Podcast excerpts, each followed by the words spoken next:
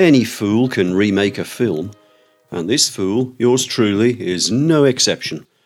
Now, obviously, I don't mean literally gather the resources and the people to shoot a movie all over again.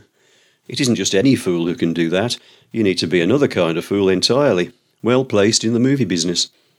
And I will just digress here and mention something I saw attributed to Michael Caine. He wondered why filmmakers are so keen on remaking successful films, hit films. Surely it's more sensible to remake the films that flopped, so as to get them right. Well, yes, it would be sensible in a world that didn't put profit ahead of artistic merit. so that's another good idea kiboshed. No, my version of remaking a film is a lot cheaper and much more flexible. When I've seen one enough times to become familiar with its plot, its framings, and its dialogue, I start to deconstruct it in my head, thinking about other camera angles or how I might have edited the thing in a different way. Uh, this is the might have been film director coming out. But sad as all that might sound, it often gets even sadder. I have casting director daydreams. Ha! Yup.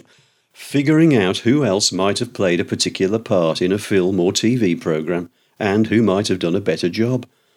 For example, the BBC's 1979 treatment of John le Carré's Tinker Tailor Soldier Spy is rightly regarded as a near masterpiece, and Alec Guinness's BAFTA winning turn as George Smiley might seem to be beyond criticism.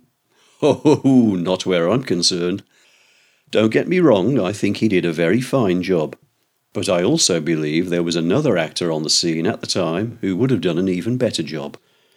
Guinness is on record as saying he thought Arthur Lowe would have been ideal for the part. I rather like that idea, but I reckon I found an even stronger candidate and I found him in the old sitcom Yes Minister. Remember Sir Arnold Robinson, the Cabinet Secretary, as played by John Nettleton?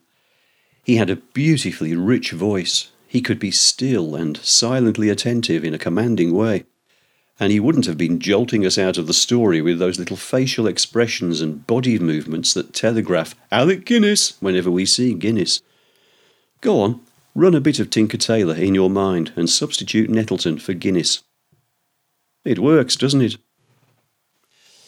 Okay, while we are still on the subject of remakes and stuff, try this bit of harmless daftness. In 1960, when Yul Brynner and the Mirisch Corporation were preparing their Western remake of the Japanese classic Shichinin no Samurai, or Seven Samurai if you're not pretentious, a remake that in turn became another classic, The Magnificent Seven. Do you think they decided to model the personalities of the Seven on Disney's Seven Dwarfs? Or was it an unconscious thing? The correspondences do seem too close for coincidence. Seriously. Think about it. Yul Brynner plays Chris, the organizer of the Seven, the one to whom the other six instinctively defer. Well, that makes him Doc. Brad Dexter plays Harry, who good naturedly refuses to accept, in the face of all the evidence, that there's no gold mine or massive fortune waiting for the Seven when they've done their job.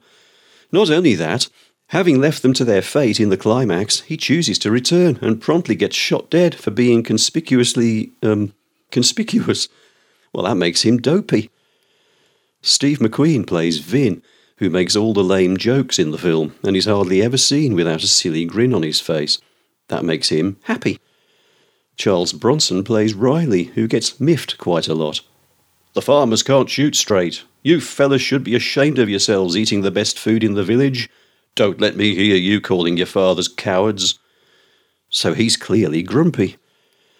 Robert Vaughn is Lee, the man who's lost his nerve and ducks out of most of the gunplay. One might call him bashful. James Coburn is Britt, the knife thrower, whose default speed throughout the film is dawdle, and we first meet him when he's trying to have a peaceful early afternoon snooze. Guess what? That makes him sleepy. The last one's a bit more tenuous. Horst Buchholz as Chico, the young hothead, would have to be sneezy. But you could argue that his rash outbursts in the film are sort of sneezes of the temperament, so I'm going with that. All of which goes to demonstrate that any fool can remake a film, but if you're going to have seven magnificent dwarfs in it, give one of them a pinch of pepper occasionally.